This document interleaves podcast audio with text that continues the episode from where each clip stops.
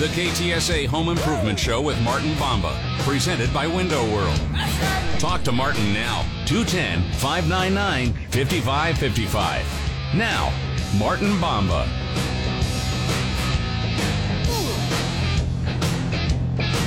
Hey, good morning, everybody. How y'all doing? Welcome to the show. It is the Home Improvement Show on AM 550, FM 107.1, KTSA. And so glad to be back, back on the air this week. I had a little best of show last week and been doing some traveling and good to be back with you guys. Thank you so much for making us a part of your Saturday morning. We love doing this show, absolutely love it, and love answering your questions, have great feedback every week from our listeners, and really feel blessed to be able to do this. Obviously, hot weather persists, and we're going to talk a little bit about some things that can help with your AC maintenance on the show today. We're going to, of course, take your calls and answer your questions. Always, that's first priority on this show. By the way, my name is Martin Bomba, and that's my buddy Jim Smith right over there. And we are here to help. Good morning, brother. How you doing? I'm doing great, great. I know you you had another little procedure about a week ago, and we want to update the listeners on your health and how that's going. And how is that going? How you doing? It's going good, going good. It's it was a another stent put in for a different aneurysm that has not burst. Don't panic, anyone. But it went good. There was a little complication with the incision point, but that's all taken care of now. So everything went good. Well, that's good, man. That's good. And I know you've been resting up a little bit and recovering, but good to have you back on the air. Good to, I'm sure the listeners are happy to hear you too. And then the doctor gave me some insight as to why every time I have one of these procedures, my speech goes like reverse. It reverts a little bit. He said it's the anesthesia. Oh, really? Yeah, he said one of the biggest fears, normally with older folks, but with me again because I have had an injury in the brain. He said the anesthesia sets back your speech. I did not know that. I didn't either until he explained it, and that explained why you and I have talked that how frustrated I've been every time they go in to fix something, this speech takes a step back. And I know that must be terribly frustrating to you, but, you know, I'll tell you what, all things considered, you sound great. But now you knowing seem to pick it back up again, you know. And they say that knowing is half the battle, and it's true. Now that I know what causes it, I'm not worried about that. They're still damaging stuff when they go in. Well, that's definitely not, you know, something that you want to go through any more than you have to. But I'm certainly glad that you have great doctors and a great team looking out for you. And very happy that you're on the mend again. I could never say enough positive about the university health team or university hospital team. I could never say enough good about them. Well, they have done a great job for you and on you, and thank God for that. And glad you're on. I'm glad you're here, but I'm also glad you're on air today. Yep. Oh, so trust me, so am I. You know, that's awesome, man. That's why I decided to come into studio today, because I like getting out of the house. Well, I'm glad that you had the chance to do that, and I'm glad you're there. And I'm on the road, but, you know, still get to do this thing that we call radio, and boy, are we having some fun. Absolutely. Well, wait a minute. I'm not going to let that slide. I thought he came in here just to see me. Oh, Don, that's part of my Saturday uplifting. Seeing you, it's an uplifting experience. I think the word he used was heartwarming the last time he described it to me. Well, heartwarming? Is that what you said? Heartwarming.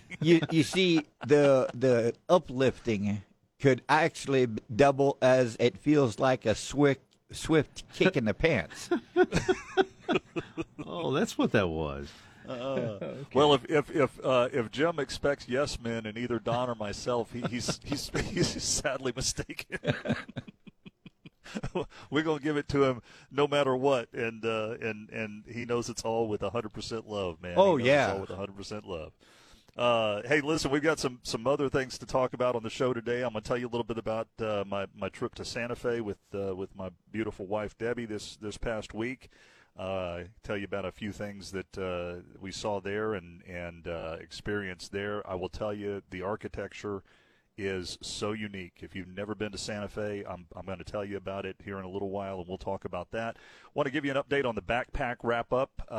We, of course, had our backpack drive going on for the last month. We wrapped that up last week, and very pleased to say that we collected over 215 backpacks for the Northside School District, thanks to our great customers at Window World and us doing like-for-like and just really can't say enough great stuff about our staff who helped put all of those backpacks together, stuffed all of those backpacks, and got them over to the Northside Independent School District. Thank you so much to the staff at Window World in San Antonio and New Braunfels.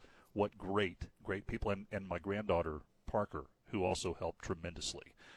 There's some really cute pictures of her online taking the backpacks and helping fill the backpacks. So good life experience for Parker, too.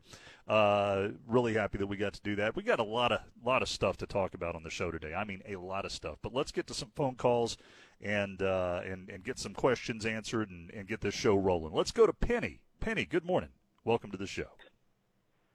Good morning, sunshine. How you doing? Well, I'm hot. Yeah. Which is why I'm calling. Okay. Let's see if we can help cool you off a little, Penny. I have a question about my air conditioning system.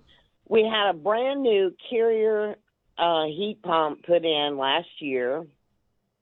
This year, it was working fine and seems to be working fine, except now in the last 2 to 3 weeks, it has started where about noon to 1 o'clock in the afternoon, it doesn't cool anymore. It gets the thermostat, the temperature gets up to about 78 degrees in the house, and we have it set cool because of medical conditions. And it'll get up to about 77, 78 degrees. And it won't start cooling again until after sundown. Is that normal? Yes, it could be, unfortunately, because an air conditioning system is typically designed to cool your house off between 25 and 30 degrees cooler than the outside ambient. So if it gets up to 105, 107 outside, if you're getting 75 to 77 inside, you're doing better than expected. Oh, okay. It's just, I was just concerned that maybe we had lost Freon or something, lost coolant or something. It does. It should not hurt. It definitely won't hurt to have your AC contractor come out and check it. I mean, even if you pay for a maintenance inspection. I have always said that the air conditioning system should be serviced twice a year. Once for okay, go ahead. Once for the heating season and once for the cooling season. Okay. Let me tell you, we had it serviced in May. Okay. Because it was shutting the thermostat down, where the thermostat would all of a sudden go off. It's a digital LCD one, and the thermostat would go off, and it would stop the air conditioning unit altogether. And we had them come out then and take a look at it. And being under warranty and everything, it didn't cost us anything. But what they found was that our drain line hadn't drained out, and it was backed up, and so they cleared out the drain line and put a weight to keep the drain line going downhill because it had kind of had an upward turn to it, mm-hmm. and made the drain line go downhill better. And we hadn't had a problem since until a couple of weeks ago. Well, I would say if you're concerned, definitely call them back and have them just come out and do a check. I mean, you may have to pay a labor charge, but it would be worth it for your peace of mind. Okay. But it wouldn't likely be low on coolant. No, ma'am. It should not be. Yeah, it's unlikely at that age, especially. And the coolant is forever. It never wears out, and it never goes away. If it gets low, there is a leak. Okay. But if it continues to cool down to 72 in the evening, then it has plenty of coolant, right? Probably. That's what it would seem to me. It's just doing the best he can to keep up during the heat of the day. Okay. Well, that makes me feel better, and I will give them a call on Monday and find out if they can come out and take a look at it, just to double check it, you know. And hopefully it's nothing serious. So. In the meantime, I'm just going to try staying cool between 1 and 8 p.m. That's all you can do. Penny, thank you so much for calling. Sure appreciate you being here this morning. Let's go to Kathy. Kathy, good morning. Welcome to the show. I have a question. I had somebody pour cement for me for a two-car garage, and we have parted ways, and the two bids I'm getting, one of the gentlemen came in and said that it is too low, and it's going to cost thousands of dollars for them to build it up so that water doesn't come into the building. And I said, I don't ever want a problem with water. I don't want to, be in my 90s running out there, trying to block water. And the second guy said a French drain would work fine. I don't know. Will a French drain work fine for that situation? I mean, I live outside of Lavernia. Occasionally, we get 3-inch-an-hour rain, and we only do that for 20 minutes, but. The truth is that, yes, a French drain would work in that instance if here's the caveat, if it's constructed properly. Right. And it's made to take on a large amount of water. And that's the thing, is you have to make sure that if they do utilize a French drain, that they make it large enough and deep enough that it can handle a large volume of water in a short period of time. If you do that, yes, absolutely. I've seen many drives all over the country that have a higher drive that drops down into the garage with a big grate across the front of it that evacuates water whenever they have pretty good sized rains. Yes, that will work, and if it's considerably less than building up, I would not hesitate to tell you that that'll be just fine. And Kathy, you said you live close to Lavernia? Yes, outside of Lavernia, between Lavernia and Sutherland Springs. Okay, I live in Atkins, and I have my driveway or my carport and garage are at the end of a downhill driveway. And French drains work wonderfully. Good, because the one guy, I wanted a walkway in between the family room and the greenhouse, and the one gentleman that wants to build the cement up told me, I'm not even going to enclose this because the water's just going to have to run over the cement to egress from your area. And I'm like, but that was part of the whole point. Is not have to walk outside. Go with the French drains. It's going to work wonderfully as long as, like Martin said, they're constructed properly. And the man that suggested it to you, I would think that he would know about them before he even suggested it.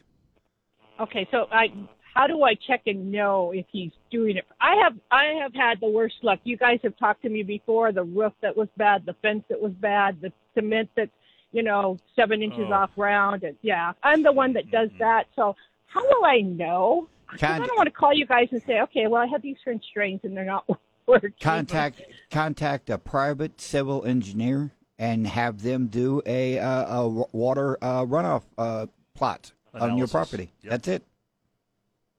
Okay. And how do I just Google that for civil engineer? Google that. Yes, ma'am.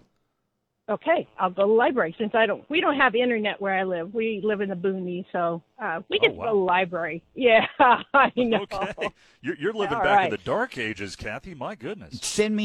Kathy, send me an email at jsmith@windowworldtx.com. We just got some wonderful internet service at the house, and it's available in that whole area. Really? Yes, ma'am. All right, I will do that. Thank you, gentlemen, both. I'm so glad you guys are back as a team. You just sound wonderful. Thanks, Kathy. Thanks so much for being here. Appreciate that. Nancy, let's get to you before we go to break. Good morning. Welcome to the show, Nancy. Yes, good morning. I was wondering, I've been thinking about this. I have a two-car garage, and I put my car in there, and I'm just wondering, with the heat in that garage, is there anything that I might have to worry about, maybe exploding? Some of those spray cans say temperatures up to such amount. Can you think of anything I need to think about in that garage? It gets first so much of all, hotter. Is your garage insulated? I do not know. It's attached to the house, and I do Chances not know. Are good. It's when was the house built? Do you know about when the house was built? In 1995. Yeah, your garage is insulated.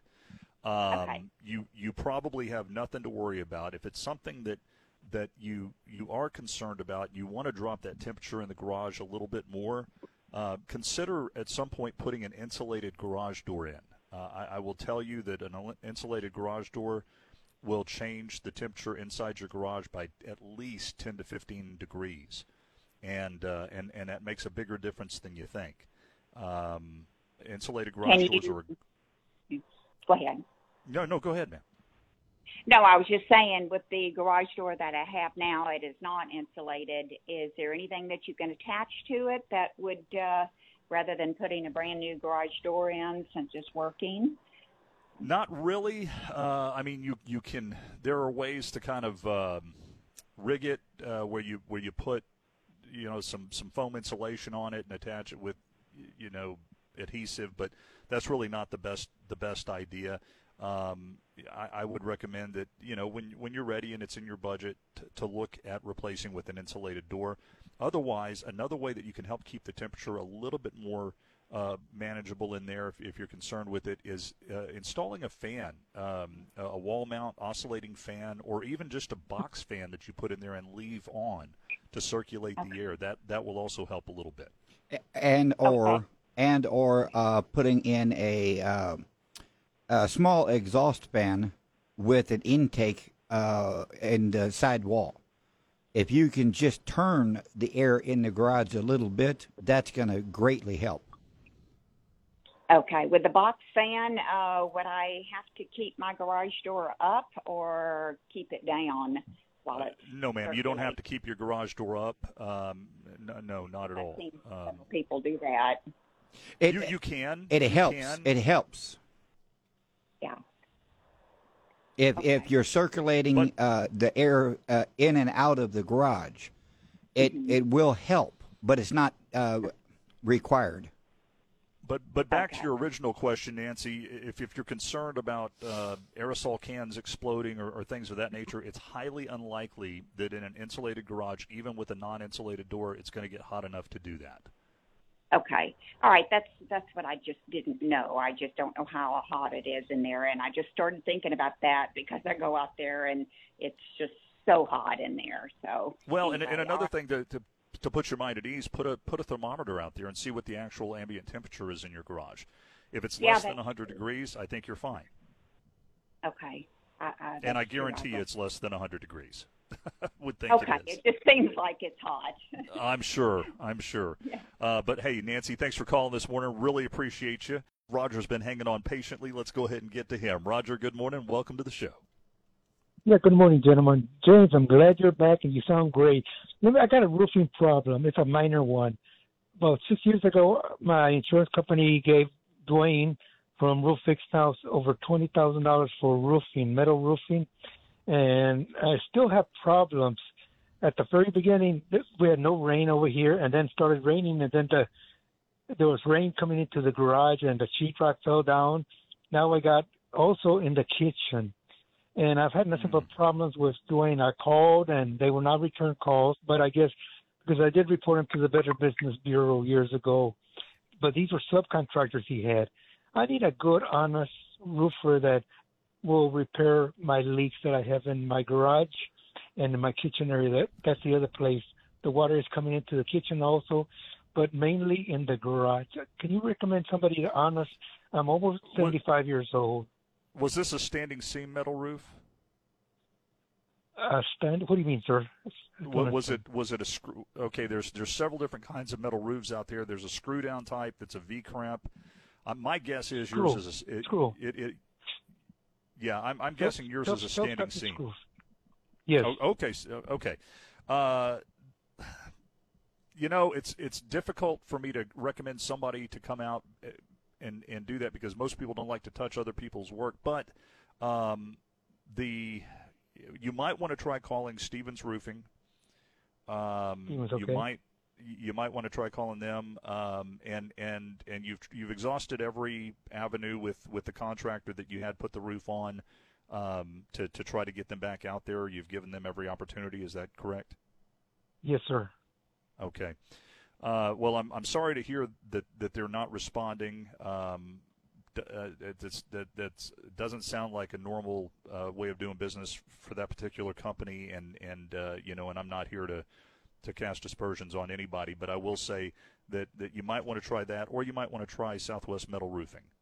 Those are two companies that I would feel pretty confident in you know, having them come out and take a look at what you have and see if they can help you. No, when I met Dwayne, he was a wonderful person. He was wonderful. You know, I met his family, invited me to his house, had a party, and everything. He's a wonderful person. But the subcontractors, they knew that they were not going to be working for him no more. That's my job was the last job they had. So, in other words, they got fired. And I can appreciate that. I can appreciate that. But bottom line is you hired the company. You didn't hire the subcontractors. And it should be the company that comes out and, you know, and honors the work. The subcontractors are neither here nor there, in my opinion, whenever it comes to hiring a company. That's always bothered me with and again, I'm not speaking specifically about this company, and we prefer not to mention their name. You know, I'd like to give the benefit of the doubt, but whenever somebody does a job, for instance, when Window World does a job for somebody, you're hiring Window World, and if the job goes fantastic, that's 95% of the time or more.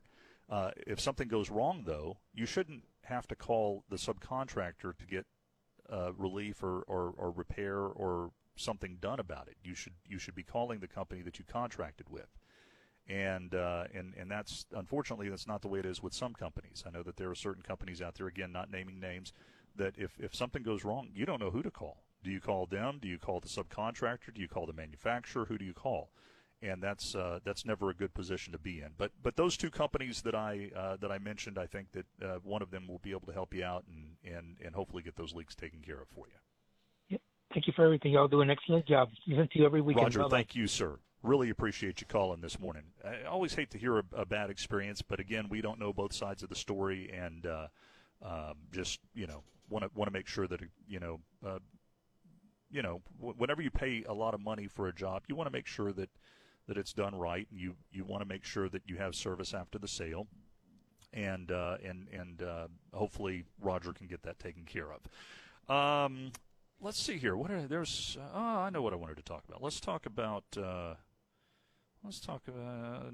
Oh yeah. Here's a cool one. We've got some big news with the show itself.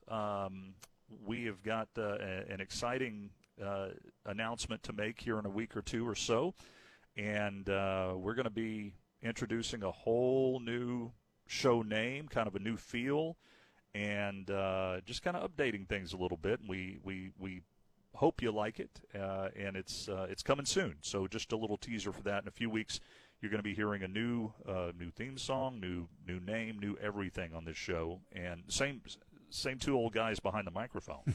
But speak for yourself. I guess you could have been talking about Don, though. Well, I could have been. Well, I was talking about you and Don, of course. That's who I was talking about. But yeah, we're real excited about that. That's coming up here in the next couple of weeks as soon as production gets done on everything, and we're very excited about that. So if it's the same people, then it's not that big a deal then. Kind of, yeah. You're kind of, you know, raining on my parade, Don. But, yeah. Martin, you have to. I mean, the bottom line is it's not that big of a deal. That's what I was trying to say. You have to, but Don put it so succinctly. Thank you. You, Martin, just have to remember who you're dealing with. Now, if we had new hosts, then it would be a whole new show. Then. Our new producer. Well. Well, I'm hoping it's neither one of those things. So there we go. That's okay. If that's the case, I'm unaware of it. So let's hope not. And we're making jokes. Although I will tell you this, I got to tell you, this is kind of some inside information. I shouldn't even be talking about this on the air, but our PD is Greg Martin, and this is how much I obsess over this show. Sometime I had a dream the other night, and this is a nightmare dream. Dog. Wait! Don't say. No. What? Is this the kind of dream we want to hear about? Please. Yes. Okay. Or no, I don't know. I have no idea if you want to hear about it, but I'm going to tell you anyway. So I'm on the air, and my headphones go out, and then my mic goes out, and then I need this special piece to make the microphone work, but there is no piece to make the microphone work. And Greg is listening to the show, and he comes to the studio, and I end up getting fired because of it. And it was just a nightmare. I mean, everything that could possibly go wrong in a studio went wrong in this dream, or nightmare as it were. And Greg was, and Greg, if you knew Greg or know Greg, Greg's a super nice guy, just a really easy to talk to, easygoing, great guy. He was not so nice to me. He was really, really mean, and I was like, man, this is the most horrible thing. But anyway, yeah. Have you ever had a dream like that, Don? Have you ever had one of those? I'm having one right now.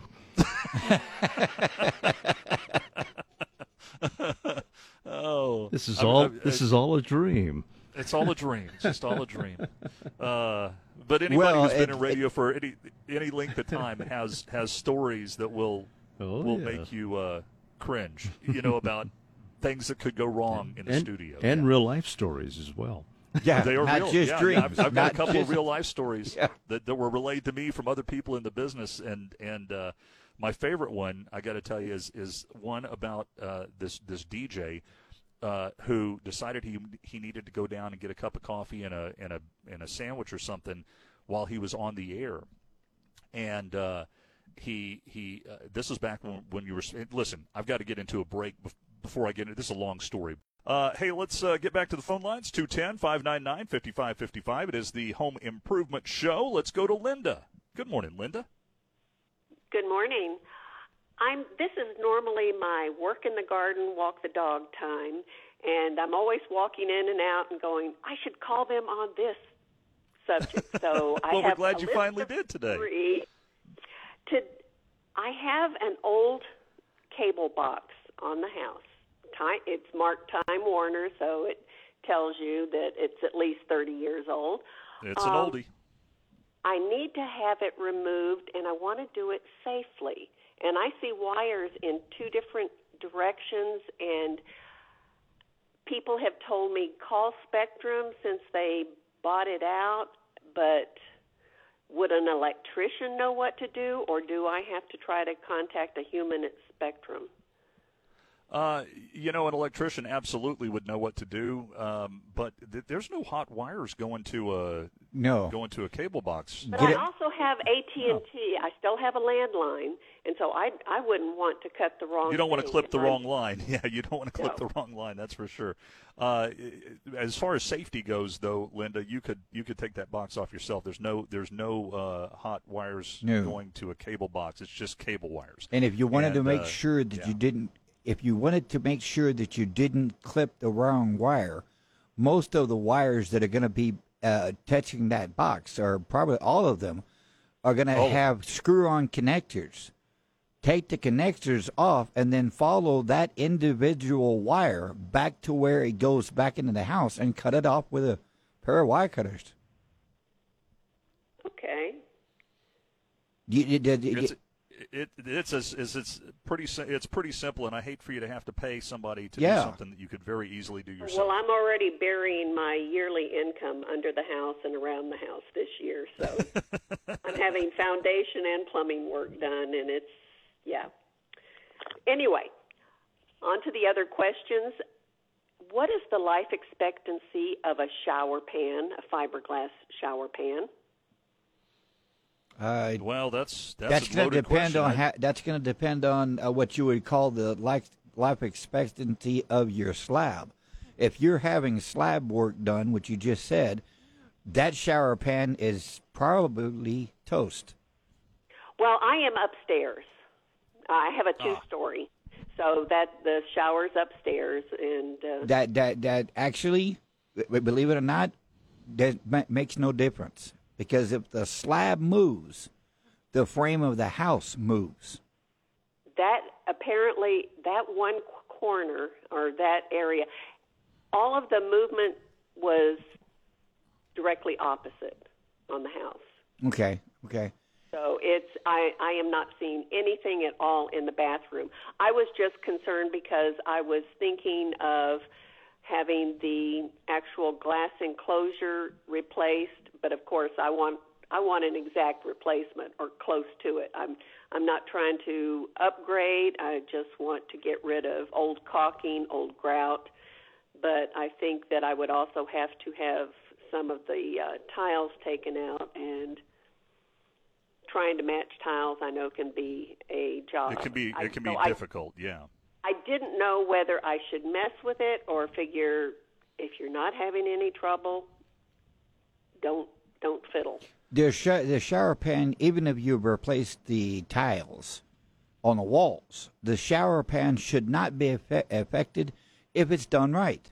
Now, Don, you said Carol is on. Is it Carol or is it Linda that we still have online? Carol. Okay, well, let's get to it. Carol, good morning. Welcome to the Home Improvement Show. Good morning. I heard the lady call in about insulating a garage door, and I have a suggestion. Okay. I know that you all know what R-board is. Sure.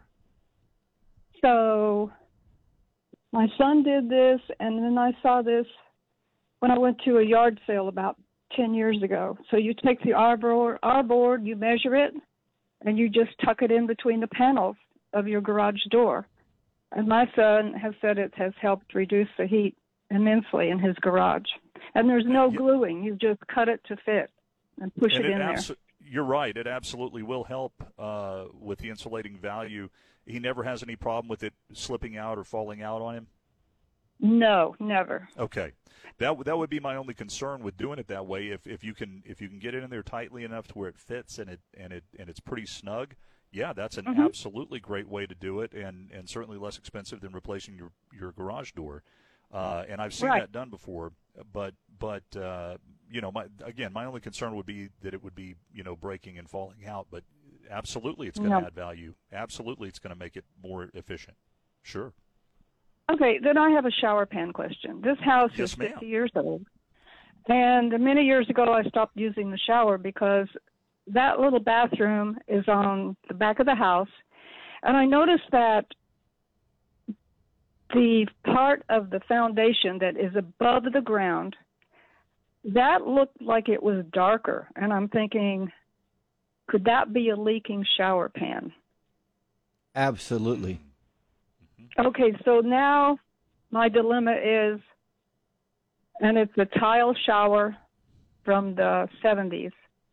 mall, what are my options? Just to get somebody in there and tear all of it apart and install new shower pan, new tile? Is that the answer? Does the shower have a curb on it at the doorway? No. So you just walk. Is there a lip? Is there a lip? Okay. CURB. Yes, it does. It does have a curb. Mm-hmm. And you have a door on it or a shower curtain? A door. Close the door. Turn the shower on. Close the door. Let it run for 30 minutes while you're watching that spot on the slab outside. Okay.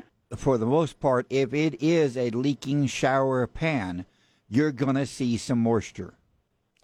And if you don't want to waste that, and if you don't want to waste that much water, another thing you can do is take a washcloth or two, clog the drain, fill up the pan, and let it set for about a half an hour or so, and go out there and watch. True. I'm sorry. Martin. You know, you got to, I guess, a more sensitive to the environment look. And I like that second choice better because then it wouldn't increase the water bill enormously. Yes, right. So but plug that drain. I have there's a white round, I don't know, you know what I'm talking about, those thin round things that you can put over a drain. Sure. No. No? Plug the drain. Washcloth? Yes, plug the drain from the inside because we want to see if the pan is leaking where the drain is connected. I think you're misunderstanding, Jim. Are you talking about the type of stopper that you'd put in a disposal?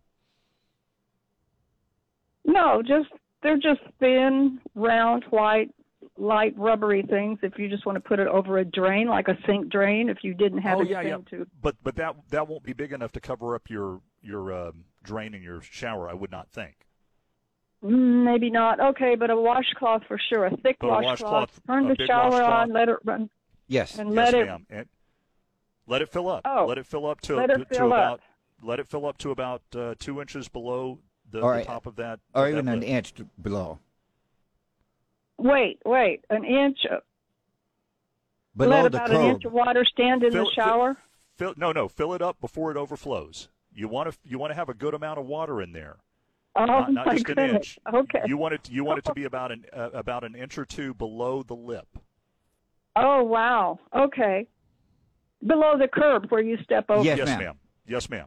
Correct. Oh, okay. And then let it stand for about 30 minutes. Right. Or more? Yes, ma'am. Or more. If you want to let it sit for an hour and just periodically go out and check that slab, and if you see discoloration, then you know. Oh, very interesting. Okay. Well, thank you very much. I appreciate that. Well, thanks for calling. Appreciate you, Carol. And get yourself a phone line, too, at 210-599-5555, 210-599-5555. That's the number to get in on the home improvement conversation this morning. We'd love to talk to you. Let's see here. I was going to tell you that little radio story. I shared this story years ago, but I don't think that I've talked about it in quite a few years. There was a station that I worked at up in the northeast Texas area, and one of the DJs there was telling me a story about a guy that he had worked with a few years earlier, and you know how these stories go around, Don, and you may have even heard a similar story. Maybe they're urban legend, maybe they're real, but but I think this was a true story. This DJ was working an overnight shift, and back in the day, we used to play these things called records. That were round and flat, and you put a needle on them, and anyway, you kids don't know, but everyone else knows. So he's playing these records, and back then when doing radio in music format radio, you had these particular selections of songs that we called bathroom songs, right, Don? Mm-hmm, you remember bathroom songs? Mm-hmm. Okay. In-A-Gadda-Da-Vida comes to mind. In-A-Gadda-Da-Vida was a perfect. It was the quintessential bathroom song. That's right. It was the quintessential bathroom song. You could get a lot done with that one. Yeah, you could. You could. So if you needed to take a break, you know, there's not somebody that you can just say, hey, bud, come in here and flip on another record or two for me. No, typically, especially when you're there overnight, you're the only person in that building. You're it. You're the one. That's it. So you put on your record, and if you have to go do your business, you put the record on, and you want something that's, you know, long enough that you can go, come back, and be there ready to put on the next record. Well, this fella decided that he had to have something to eat and drink. So he put on, let's say it was in In-A-Gadda-Da-Vida. I have no idea, but let's say it was that. And runs out the back door, hops in his car, goes down to the corner store to get a sandwich and a cup of coffee. What he forgot about was that there were railroad tracks between the radio station and the convenience store. So he gets back in his car, and as luck would have it, the train's coming. The arms drop down, and he's stuck at the train, and he's listening to the station in horror, just knowing that song is going to get to the end, and that needle's going to do that dreaded pop, pop, pop, pop, pop, pop at the end of the song.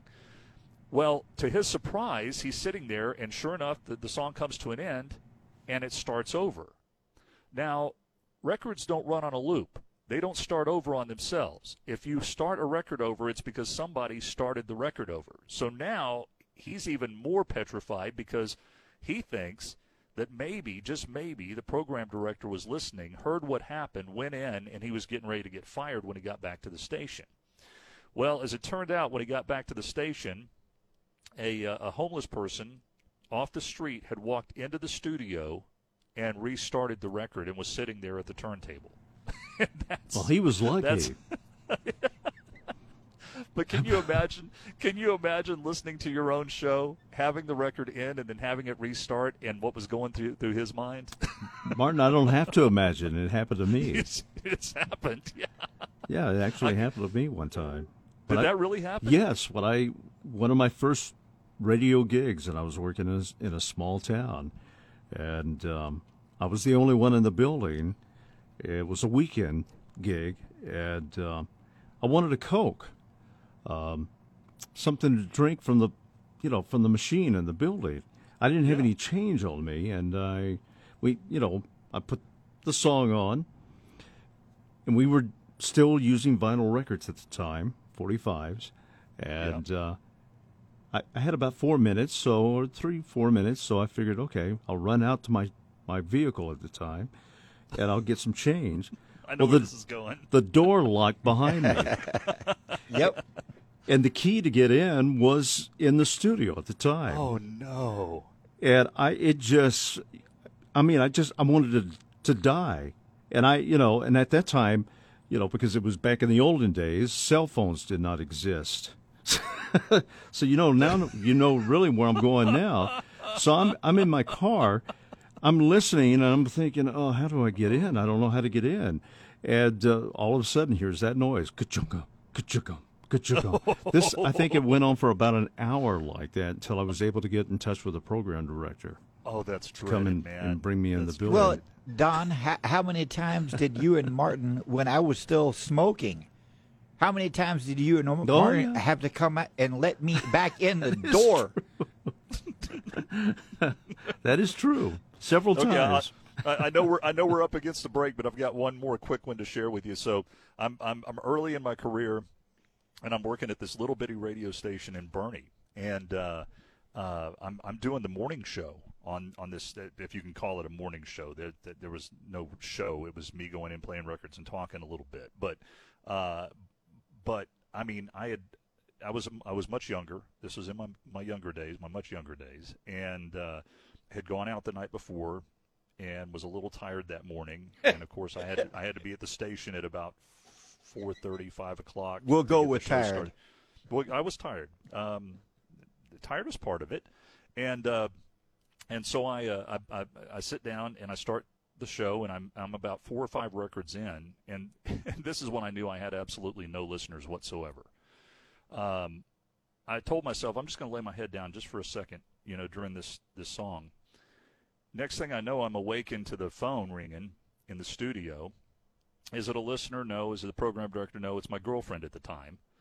And she says, Martin, you okay?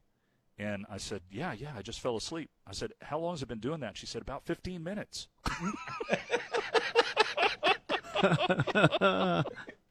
So I never laid my head down in the studio again. I learned my lesson on that one. Where was that homeless guy?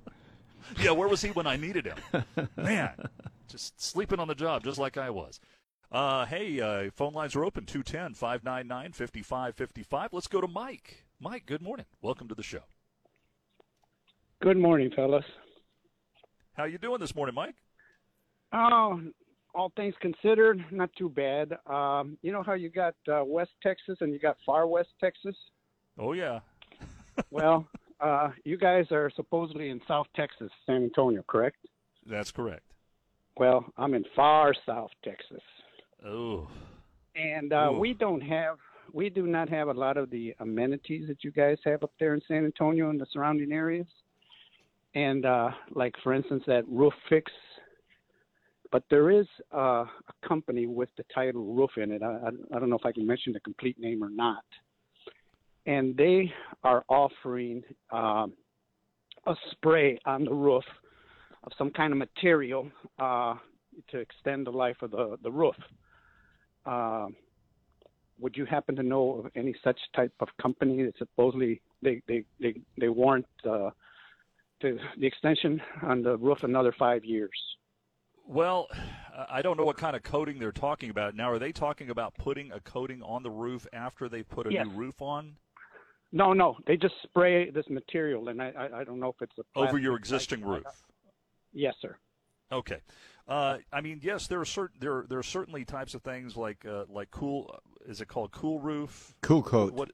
Cool coat. Yeah, it's called cool coat. It's a coating that's made to be rolled over or sprayed over your existing metal roof, or I guess it can also be put over a comp shingle roof that helps reflect the heat and also helps seal up, little pinholes, possible small pinholes and possible leak areas. Uh-huh. I've never heard of a company offering that. Neither have I.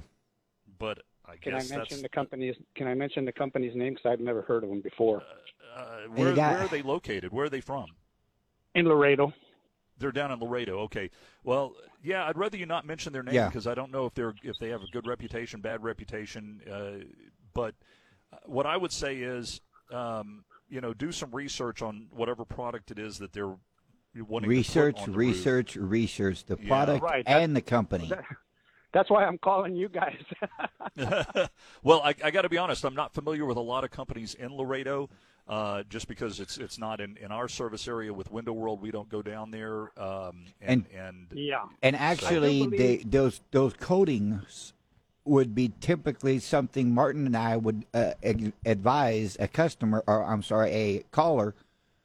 to do it themselves, and we would advise them how to do it because it's really. That's a DIY. I've never heard of a company that came in and did that. Let's be clear about that. Not necessarily a DIY dependent upon the roof. Yes, true that. You're true. If you have a steep roof, if you have a dangerous roof that's hard to walk, wouldn't recommend that to anybody. But just remember, most of those coatings are going to add a significant amount of weight to the roof. Uh-huh. And if you said that they're warranting for 5 years, if you have to replace that roof after 5 years, it's going to be much more expensive to replace because now they have to get that coating off also. Huh. Never thought of that. Yeah, I guess that would make a little bit of a difference. But like I said, I have no idea the material that they're actually using, if it's some kind of plastic, if it's some kind of new chemical that they've invented. There's so many things, new things coming out nowadays. Right. You just don't know anymore. But that's why I figured, you guys are saying research. Well, that's why I was calling you. Yes, sir. I do believe they are a national company, though. The gentleman that I ran into, that saw the sign on his truck. He said he used to be a teacher, and he retired, and he started this business on the side. So, but I do believe it's a national company. Well, drop me an email at jsmith at windowworldtx.com. In the email, you can mention the name because I'd like to do a little research myself. J. Smith? Yes, sir. At Window World TX. Ah, okay, the TX, yes. .com. All right. Thank you, sir. Yes, sir. All right. Hey, thanks for calling, Mike. Appreciate you. Jack, you're going to be coming right up. Don't go anywhere. Your calls, too. Want to tell you about a really cool event that's coming up at the end of September. In fact, it's coming up September 30th, 7 p.m. It's going to be at the Macomb Center, Rosenberg Sky Room at the University of the Incarnate Word. That's on Hildebrand Avenue. It is the Lip Sync Battle Fundraiser. I got kind of talked into this by my friend Cleto Rodriguez, and he didn't have to do a whole lot of talking. I'm happy to be a part of this. It's called Humor for Heroes. It's their third annual Lip Sync Battle Fundraiser. Benefits all kinds of different military organizations.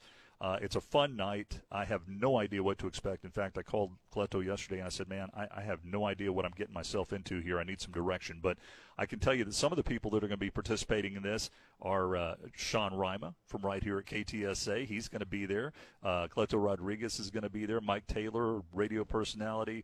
Rebecca Sanchez, who's a co-host on San Antonio Living. Jeremy Baker from Ken's 5 is going to be there, and a whole lot of other people. It's going to be a lot of fun. Have no idea what to expect right now, but hey, listen, tickets are $50 a person, and if you go to CM, let's see here, CM, well, that's a weird, Cleto, that's a weird email. Just go to humorforheroes.com. That's the easiest thing to do. I got to talk to Cleto about his email address. Humorforheroes.com, humorforheroes.com. Find out more about it. They're also looking for sponsors. Their co-title sponsors this year are Caravan Shaw Injury Lawyers and Ethos. River City Oral and Maxillofacial Surgery is also one of their sponsors, as well as some other great folks. But if you want to get a table, if you want to be a sponsor, get in there and check it out. It's going to be a lot of fun, and I'd love to have your support.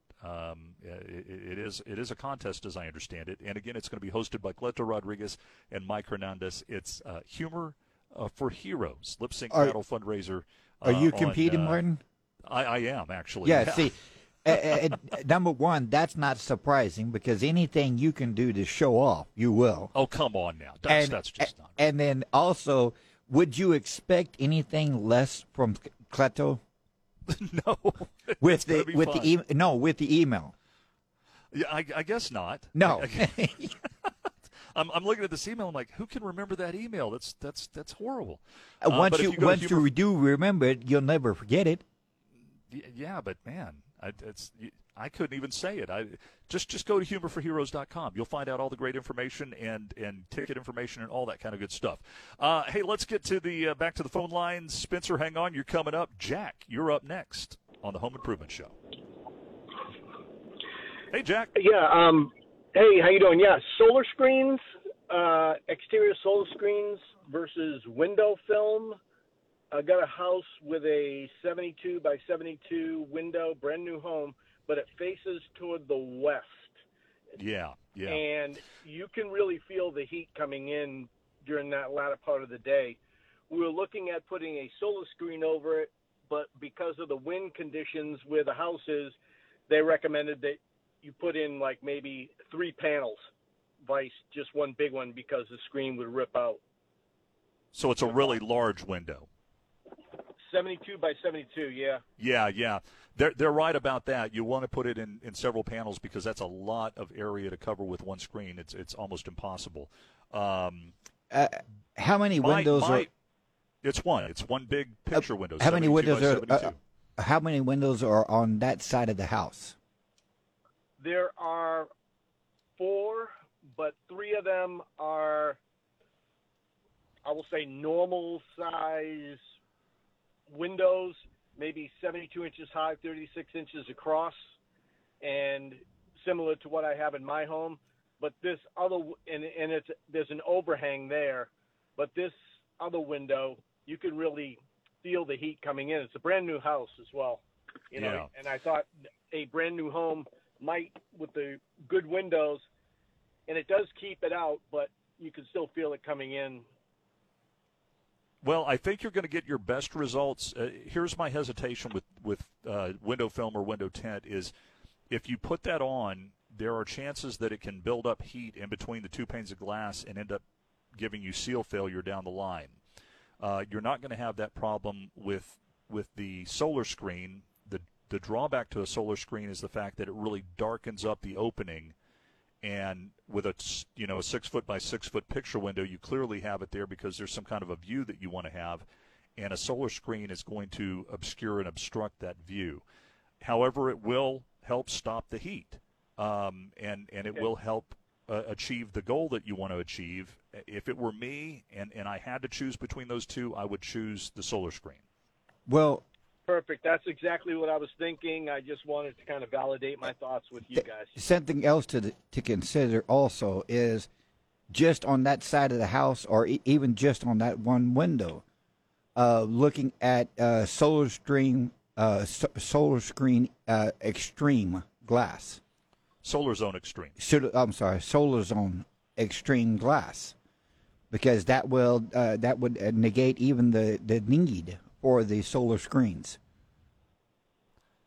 Yeah, it's a glass that is ultra efficient in heat. It's got a blue tint to it. It's got a little bit of a blue tint to it. We call it blue glass, but it really does do the trick on western exposure. It does. Okay, great. So blue glass is that's probably what I'll remember in my head. Yep, you'll remember blue glass. It is an option.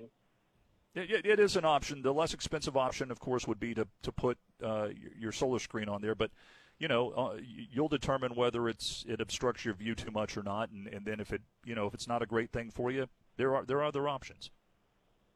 Okay. Yeah, this is my daughter's house up in Abilene. They just moved in, and we just noticed it. And, it obviously gets hotter and colder up there, so. Oh, yeah, please. I never gets hotter in Abilene. Well, listen, I think that'll take care of your problem, Jack. Thanks for calling this morning. Perfect. Thank you, guys. Appreciate it. Have a great one. Hey, let's go to Spencer. Spencer, good morning. Welcome to the Home Improvement Show.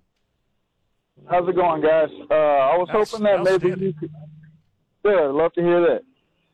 I was hoping y'all could elaborate a little further on the caller before last, where y'all were saying that there was a DIY on doing the cool roof. Is there any kind of specific brands or specific applications on how to go about that? Want to take that one? I have used the Cool Coat. That's COOLCO. I'm sorry. KOOLKOAT. Cool Coat. I've used that on several applications, even on when we manufactured home that I lived in years ago. I even used that on the home, but I'll still use it today on outbuildings. It seals screw holes. It seals small pinholes, and it puts a reflective coating on the roof and keeps the heat down inside the building. And it's the main thing about it, that is make sure first you're healthy enough and safe to get on the roof. Right. Then you're going to wash. That leads me to my next question. Will it set up better, say, in the winter, or is that maybe like a fall project? When do you think is the best time to apply that? I think fall or spring would be your best. Yes, as long as the humidity is not so high. Perfect. And will that go on a metal roof and a shingle roof, yes, or just sir. A metal roof? Yes. Yes. Perfect. All right, I appreciate it, guys. I hope you all have a great day. Oh, all right, bud. Thanks, Spencer. One more piece of advice: don't try to seal a hole larger than maybe a quarter inch in diameter without putting something over the hole before you coat it. Otherwise, the coating will run through, stain anything that inside the building. Gotcha, naturally. Okay, sounds good, guys. I appreciate it. Hey, thanks for calling, Spencer. Appreciate you being here this morning. Let's get to James. James, get us out of this, man. How you doing this morning? So, listen, I got one foot out the door. My water heater started leaking Thursday evening, so I got the water shut off, and I'm out the door. I got one on curbside pickup at Home Depot, fixing to go pick up, swap it out. But I got a question. I got Moen faucets throughout, and the dual-handle faucets in the laboratory sinks, I've got cold water. But in the showers, I have the uni handle that just turns left to right, hot and cold, and there's no water. Why would that be? I'm kind of perplexed. It's not a major thing. I'm just curious as to why. When you say there's no water, you have no water at all in that faucet? In those faucets in the showers. Is your water do you have the water turned off at the water heater? Yes, just the inlet into the water heater, correct. Okay, first thing I would look at, number one, is that when you turn on a single-handle faucet, it's the water that is in the cold side is just going straight through the faucet into the hot side and filling that side because you have that water turned off and drained. Okay, and then on the other, the two-handle faucets, hot and cold, it's plumbed differently? Yes. That's what I'm trying to figure out. Yes, okay, the hot and cold, you have to turn on the faucets individually to get hot or cold. The single handle is auto-mixing. I see. So I'd have to see it to kind of visualize how it's plumbed, open up the wall. But I was just kind of wondering, because that's been driving me crazy, because I took a shower after I turned it off in my main shower, but I guess that was the water, the residual water in the tank. I'm assuming, because now there's no water. Okay, that makes sense. Now, make sure when you replace that heater, make sure that you get the new connectors for the top and a new TNP valve. Don't try to reuse it. Yes. Well, they say they're factory installed now. Oh, cool, correct? Cool. It's been a short while since I've installed a water heater. So it's a Rheem. Yeah. It's a Rheem water heater, and online when I ordered it earlier this morning, it said it's factory installed at that valve there. Cool. Outstanding. Well, good luck with that, James. Thanks for calling, man. Appreciate it. All right. Thank you. Have a good one. Before we get out of here, I do want to share a little bit about some of the things that we saw while we were in Santa Fe, and especially as it pertains to architecture. If you've never been to Santa Fe, Santa Fe has a unique architectural design that it's all its own. And when you think about New Mexico, this is what you think about. But you don't realize that it's not all over New Mexico. It's really in Santa Fe. And this extends from the homes to the businesses. If you see a McDonald's in Santa Fe or a Target or any other chain store, they all have the Southwest Santa Fe architectural style. They've kept it very, very consistent. And what that consists of is stucco exterior in a flat finish, and oftentimes stucco ceilings in the porches. They also have a lot of wood beams and wood ceilings in them. The other thing that's interesting to me about Santa Fe architecture is the fact that they have almost exclusively flat roofs. And you don't see a whole lot of flat roofs anywhere else in the country anymore on residential. But in Santa Fe, a flat roof with these funnels that take the water out of the roof and away from the roof, this is normal. And typically these are membrane roofs that are either heat sealed or adhesive sealed. And because they're flat roofs, you really do need to get them checked about once every 2 years. But that is just normal in their architecture. The other thing that I found interesting is the fact that they utilize a lot of radiant heat to heat their homes, which means the entire floor in the entire home is heated with hot water. The other thing is air conditioning is not something that's a given. Many of the homes there don't have air conditioning at all. The ones that do, most of them have mini split systems, either in particular rooms or throughout the entire house, but a lot of them still utilize swamp coolers or evaporative cooling, which is really something that we don't see a lot here except in warehouses, because the last thing we want to do is pump more moisture into our houses. But I thought that was pretty cool, Jim. What do you think? Yeah, absolutely. I'm going to give you a little bit of useless knowledge. Do you know why the flat roofs? I don't. I don't know why. It used to be where they collected all the rainwater as a cistern. Really? Yes, sir. Well, isn't that good? See, you learn something new every day. Hey, before we get out of here, I know we're short on time. Jim's email is jsmith@windowworldtx.com. My email is mbomba, B-O-M-B-A, @windowworldtx.com. Thanks so much for being here, everybody. We're going to do it again next week. Until then, peace, love, practice a little kindness. We'll see you next time on the KTSA Home Improvement Show.